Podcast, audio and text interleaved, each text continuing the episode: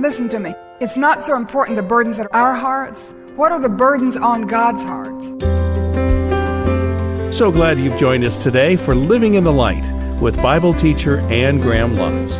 Her message today is from the book of Joshua and his last words of encouragement for us to keep walking with the Lord, to keep worshiping the Lord, and to keep working for the Lord. Here's Anne.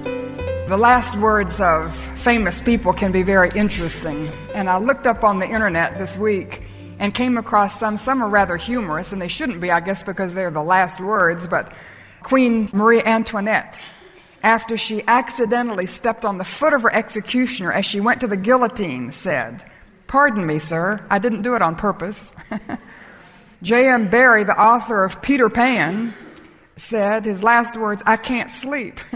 Roman emperor, as he was being murdered by his own soldiers, said, I live. Joan Crawford, this is rather sobering, to her housekeeper who began to pray out loud when she realized that Joan was dying, and I won't quote her because she curses, and then she says, Don't you dare ask God to help me. Joseph Henry Green, he checked his own pulse and he said, It stopped.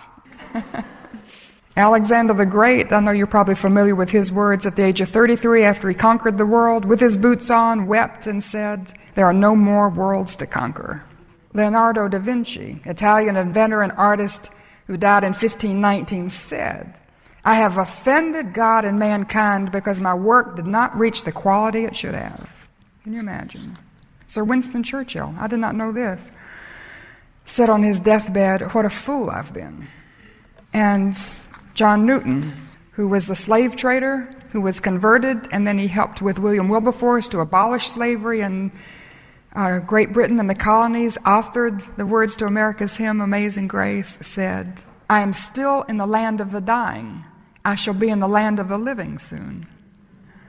And Aldous Huxley, in the preface to his book Brave New World, said that one should judge all things if they saw them from one's deathbed. And I think there's something about the end of the life as you look back, it gives you a perspective. And I think the last words of a man to people that he has served with, to people that he loves, to people who have his same heart and vision, who fought alongside him, are incredibly meaningful. And so we find in Joshua chapters 22, 23, and 24 the last words of Joshua to his people. And in chapter 22, he's speaking to two and a half tribes. And in Joshua 23, he's speaking to the leaders. Chapter 24, he's speaking to everybody. And it's interesting, his message is the same in almost every chapter, but I've pulled out some things to give it a little bit of a differentiation.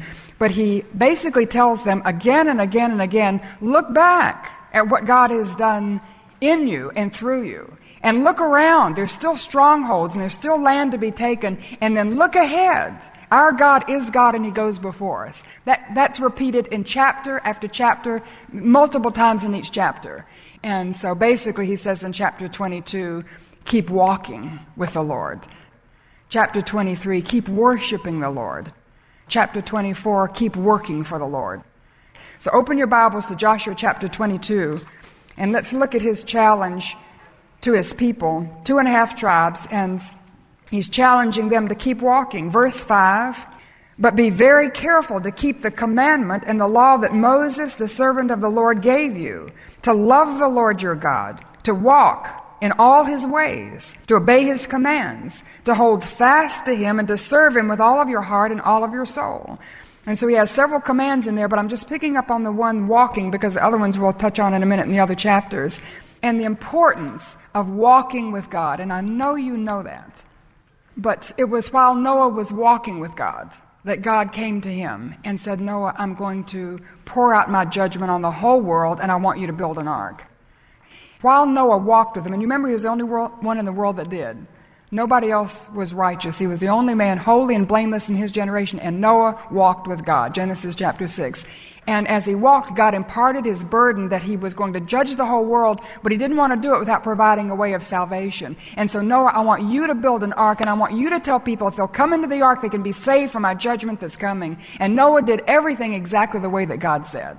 He was a man who walked with God, and if he didn't, we wouldn't be here. The human race, the whole human race was saved through Noah and his family. We know nobody else got on the ark except his family. But through them, God saved the human race. And Abraham, one of my very favorite characters, walking with God. God had just told him, Abraham, you and Sarah are going to have a son this year. I mean, that was the dream of his whole lifetime. For 25 years, he'd been just chasing after God wanting desperately the promise of a son, a descendant through whom all the nations of the earth would be blessed. And God had just come to him and created faith in Sarah so that both of them could conceive and have a baby. And no sooner had he said, Abraham, you're going to have a son with Sarah, than God gets up to walk. And Abraham leaves Sarah and leaves all of that dream and he begins to walk with God.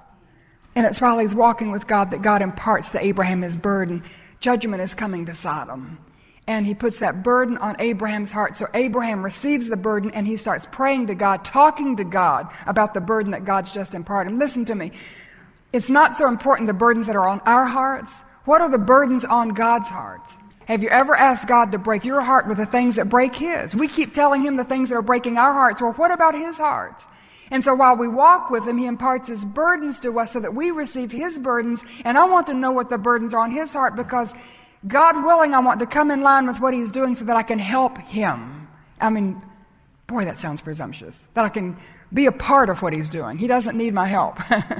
but that I can come alongside and not waste my life, but be a part of what His aim, His will, His purpose is for this particular time, this particular stage in human history, and for my life. And so Abraham only knew that because he walked with God importance of walking. And I've shared with you before, I don't know that I, I need to do this, but you know, I walk at home. I, I, love it. It's therapy for my spirit. I love to get out and walk. And, and uh, I've burned out all my walking partners. And when I walk with somebody, I have two rules, or we don't walk together. You have to walk at the same pace, and we have to walk in the same direction, or we don't walk together. And to walk with God, I think, bottom line means that we have to walk at His pace, which is step by step obedience to His Word. And I can't do that if I'm not reading it every day. How will I know the next step He's taking if I'm not in the Word reading it, listing my facts, drawing the lessons, finding the questions that would apply to my life, that I might fall in step with Him? So it requires Bible reading every day and not just going down the checklist so you can check off that you've read your Bible today, but that you meditate on it and you're walk you're listening so that you can walk step by step and then surrendering your will to him, which I think is that walking in his direction where we don't go off in a direction of our own. That's why I want to be so careful about collecting your thoughts. You know, uh, before I would say what I feel like God has put on my heart, I just I just don't want to go off in my own direction, you know, and have some bright idea and go after, and then find out that wasn't God's direction. And so to look for the confirmation and the counsel to see, are we on the right path? And is this something God would have us do together and to walk in His direction? I told you the other day that my greatest fear, I guess, would be to get to heaven and find out that I'd been busy, busy, busy. but I hadn't fulfilled the potential He had for my life, and I hadn't fulfilled His life's purpose for me that you know, I had done lots of good things, but not the things that He had in mind for me. And so, in order to know what that is, we have to be very intentional about seeking Him. So, I think that means that we, we get in the Word and we walk at His pace. And I think to know the direction He's going in, that means prayer. We have to pray. And Mark 9, this kind comes about only through prayer because some translations leave out the phrase and fasting. And and I keep it in because I think fasting is not just going without food, but going without anything. Fasting from your ministry, fasting from housework, fasting from telephone, just to, in order to draw aside and get alone with the Lord. And, and to walk with God, we have to spend time in His Word, meditating on it. Not just what it says, what does it mean, and what does it mean in my life, and then fasting, which means drawing aside shutting yourself off in a closet, going alone by yourself, you know, just to make time to pray that we might walk in His direction. So keep walking. Would you keep walking? It says you walk with Him, He'll pour into you. And then you can pour out. And in verse 6, then Joshua blessed them, and he sent them away, and they went to their homes. End of verse 7. When Joshua sent them home, he blessed them, saying, Return to your homes with your great wealth. These are the tribes that had helped their brothers to take the promised land. Now they're going back on the other side of the Jordan. So he says, You can go home. You've gotten all this great wealth. And then in the end of verse 8, he says, Divide with your brothers the plunder. And, and I'm just taking that a little bit you know, stretching a little bit, but I believe what we've just said is that what God has poured into you needs to be poured out. So when you go home, it needs to be shared. You know, when you share it, you keep it, sort of. You know that? You know, when you tell somebody else something for some reason, it plants in your own mind, but share it with your family or just share it with one other person, but but God has given you a lot of blessing, and He's given me a lot of blessing. And would you share it when you go back home? And ask God to show you who to share it with. I need to leave it that way. Just but be intentional when you go home that this is something that you can share with somebody else. So, as you look ahead, would you make the commitment to keep walking at His pace, in His direction, reading your Bible every day, surrendering your direction to Him through prayer, and then sharing what He imparts to you to somebody else? Joshua challenged these tribes to keep walking, and then in chapter 23, he challenged them to keep worshiping. And at this stage, in chapter 23, it's 20 years since they crossed the Jordan. So there's quite a, a, gap between 22 and 23, but these are still his final words. And so in 20 years, the people have gone into the promised land, they've settled into Canaan, and they've built their villages, and they've cleared their fields, and they've planted their gardens, and they've got their vineyards now producing grapes, and their olive trees are producing olives, and they've got their flocks and their herds, and I think the great old warrior is looking at them and thinking, you know, they're enjoying the beauty, they're enjoying the produce of their labor, they're settling down. Are they getting complacent? Are they getting a little self focused? It's just me and my family and my church and my city, and you know, just we get very comfortable, don't we? In our little routine and where God's planted us, and I think he was concerned. So he calls them together. And in chapter 23, verse 2, he says, I'm old and well advanced in years. You yourselves have seen everything the Lord your God has done all these to all these nations for your sake. It was the Lord your God who fought for you. Remember. In other words, he's saying, look back. Remember what God has done.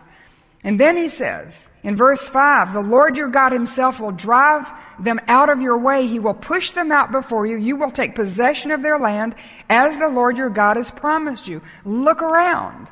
There's still enemy. There's still strongholds. There's still things that need to be done, still land that needs to be taken. And then he says in verse 6 Look ahead. Be very strong be careful to obey all that is written in the book of the law of Moses without turning aside to the right or to the left. And I just want to pick up on the fact that he's saying that you need to be careful to obey. And I believe what Joshua is now describing to these leaders in this particular passage is the necessity of abiding from a New Testament perspective in Christ. And one aspect of abiding, one fundamental, critical aspect of abiding is that we obey the Lord our God. And in order not to lose our cutting edge, and I think if we could say Joshua was looking at his leaders thinking, are they losing their cutting edge? Has that axe head gotten blunted? Or is it becoming dull? And so he reminds them they need to abide, and we'll put it New Testament perspective, you abide in Christ by being obedient. And to do that, you have to stay in the Word. And he quotes a verse be careful to obey all that is written in the book of the law of Moses. And he's, I know he's remembering chapter 1 when God called him into service after Moses had died. And in chapter 1, verse 8, and I have to quote it in the King James if I can, but this book of the law shall not depart out of thy mouth, but thou shalt meditate on it therein day and night, that thou mayest observe to do according to all that is written therein. Then thou shalt make thy way prosperous, and then thou shalt have good success. And the book of the law, which is our Bible, is not to depart out of our mouth. And he says morning and evening. So I, you know, I feel fall short because I have time in the morning with the Lord, and in the evening, I'm my lights go out, so I just can't stay up. So, but anyway, it was morning and evening, and so I read that this morning. I thought, you know, maybe I need to build in something in the evening where early enough that I could refocus on the Lord before I go to bed. But the book of the law is not to depart out of your mouth. And there are so many other things, so many other books out there, so many other materials. And if we're not careful, we're going to depart from this book. Don't depart from the book, okay? Would you make that commitment? to keep worshiping the Lord by staying in the book. How can you obey it if you don't read it? So don't forget to obey Him and then trust Him.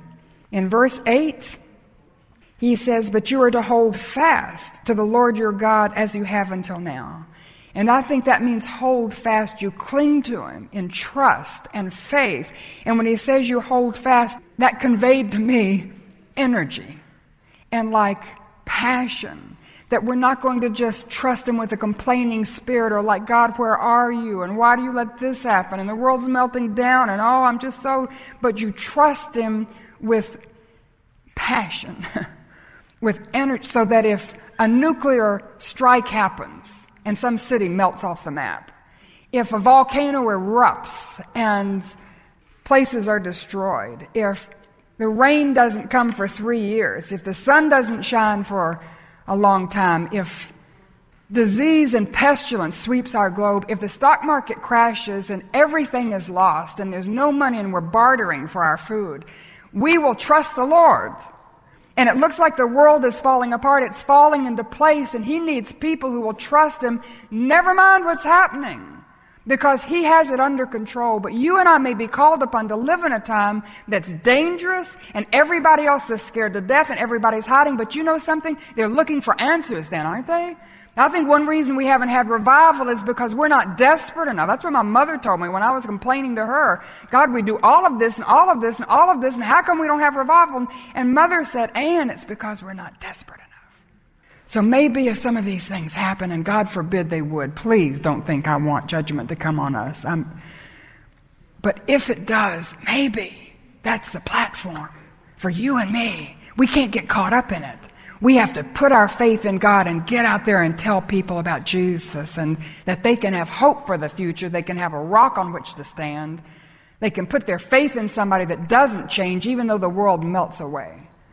So there's energy to that kind of faith, energy to that kind. Hold fast to Him.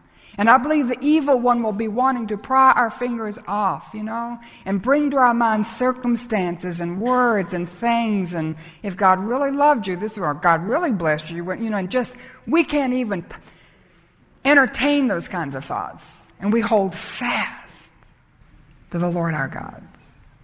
You just trust Him. When you don't understand why, you just trust Him. When the world's melting down, you just trust Him. When your prayers are not answered, you trust Him. When you don't get miracles like Corrie ten Boom, you just trust Him. We trust Him. We trust Him. When we see the things just don't understand, we trust Him. You just trust Him. He sees it all, He knows it all, and He has a plan and a purpose, and we just trust Him. So you obey him and you trust him. And thirdly, you love him.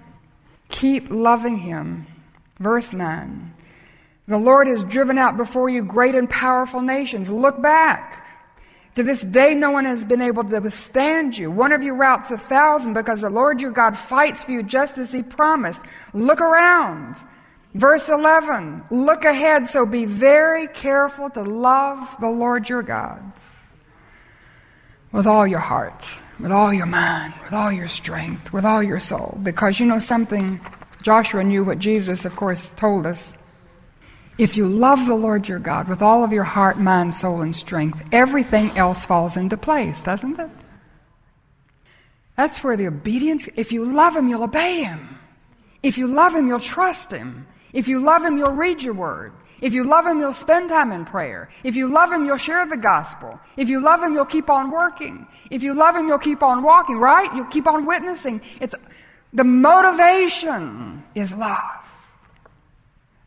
So, what will you do to make sure you don't lose your first love? Somebody here lost it. And it happened to me when I started Angel Ministries and I'd left Bible Study Fellowship and I told them the last thing I told my leaders was, don't serve the Lord without loving Him. Don't put the mechanics of the Bible class before the ministry and keep love for Jesus first. And I went right out into the world, did a lot of things, traveling all over. Came back, thought I was just tired, jet lag, you know. And when I went to church, I no longer entered into the worship. My Bible no longer seemed to speak to me. When I prayed, it was like the prayers hit the ceiling, and I just gave so many excuses until I read Revelation 2. And I was just doing my three questions. What does it say? What does it mean? What does it mean to me? And Jesus said, Anne, I know your deeds, thank you. And I could feel his pleasure. But I have something against you. You're losing your love for me. And I didn't believe him. And I went to the next verse, and he just kept pulling me back to that until I got on my knees. And I said, All right, God, what do you see in my life that I don't see? And he said, Anne, you're losing your love. It's not tiredness, it's not jet lag, you're losing your love for me. And so the tears began to flow, and I said, You know, all right, I, I will confess that if that's what you see. And I knew in my heart that's exactly what it was. It's just hard to admit when I go around the world telling other people how to love Jesus, you know? And so he said in that verse, chapter 2, verse 5, he said, Repent, be willing to put love for me back first in your life.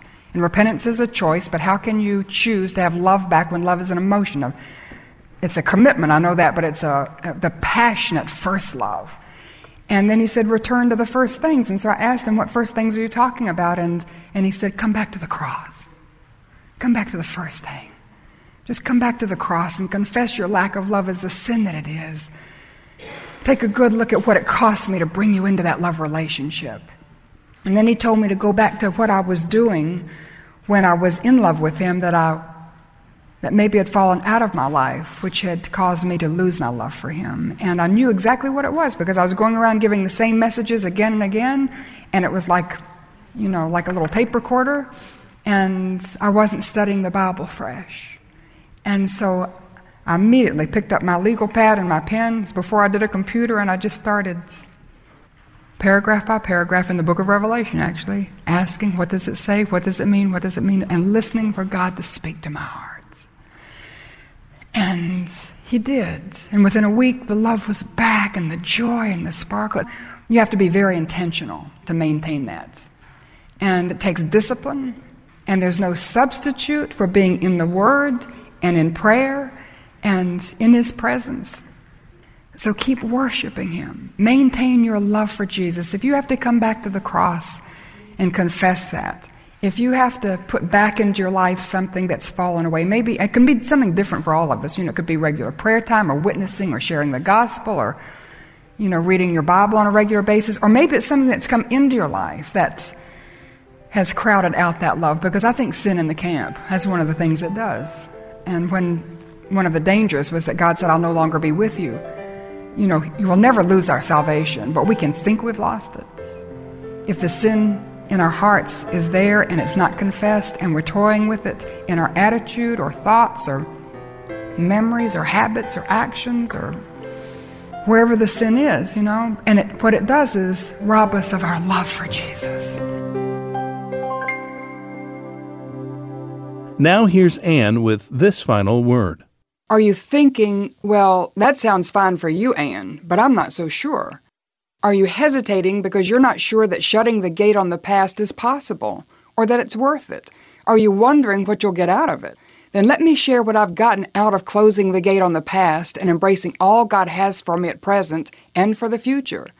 God has given me deep joy that doesn't depend on my circumstances, peace that passes all understanding and overcomes all misunderstandings a release from resentment, bitterness, unforgiveness that can mire me down in a vengeful attitude, freedom to love people who have been unlovely, abusive, or unkind, an anticipation of the blessings God has for me, confident that they will be greater than anything I could have grabbed for myself, an expectancy that the best is yet to come, and the confident hope that one day I will not only shut the gate to the past, but I'll walk through the pearly gates into my heavenly home gates that have been flung wide open for me by God's Joshua, Jesus, the ultimate Savior and Deliverer. You and I can't go forward by looking in the rearview mirror. It's time to shut the gate on the past, look ahead, and embrace all that God has for you. Be sure to take advantage of all that's available for you at annegrahamlotz.org. From Anne's blog, her messages, Bible studies, books, and videos, all will give you a deeper, richer relationship with Jesus through God's Word. And thanks for joining us today for Living in the Light.